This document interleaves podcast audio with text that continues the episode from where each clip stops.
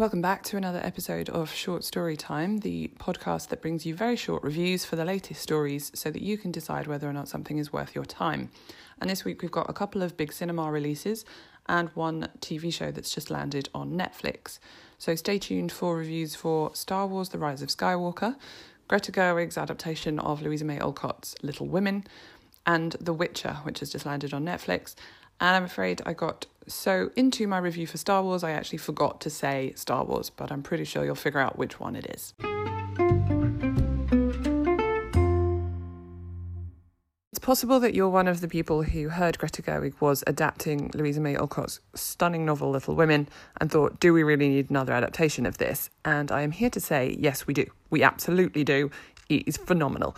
And really, the way she has crafted this story is utter perfection because she jumps from a slightly older Jo, so effectively near the end of the book, and back to what's come before. And there's a lot of jumping around in time. It never loses the flow, it is done beautifully.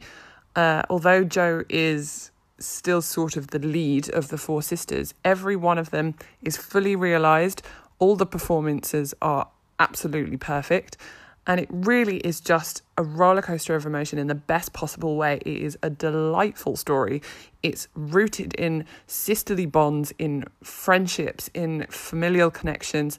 It is emotional, it's sad, it's happy, it's joyous, it's everything. It is perfect. After two films that had very different tones and got very different responses, there was a lot riding on where this conclusion would fall.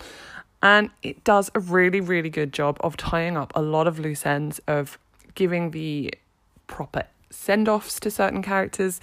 And it's emotional and it's fun. It is somewhat disjointed. You can tell that some threads have sort of gone started in one place, gone far off on another tangent with Rian Johnson's film The Last Jedi, and then come way back or just gone completely off kilter with the return of J.J. Abrams. That being said, Daisy Ridley and Adam Driver absolutely steal the show. Their bond in this film is phenomenal. And generally, the film is just really, really exhilarating. It's an emotional end to the saga, but it's got all the action and delight and visual splendour that you would hope for. It's just a shame it couldn't have been reached with a slightly smoother landing.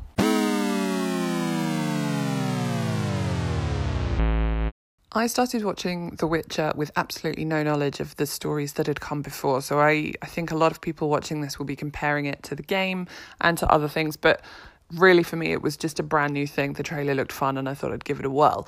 And Henry Cavill is brilliant in the central role. It's quite fun watching him do a kind of Batman voice. And it just works. And it's definitely made by women. You can see the differences because it's not just about naked women. You get nudity on both sides. It all feels very, very fair, which is quite nice and makes for a refreshing change. It's violent, it's sexy, it's got lots of myth and magic to it, and lots of tales of prophecy and things. Some amazing supporting roles from a lot of actors who you maybe won't recognize, which is actually quite nice and works in this kind of world building that goes on. It was really bingeable, really, really fun, and just kind of delicious, really, from start to finish. And bring on season two.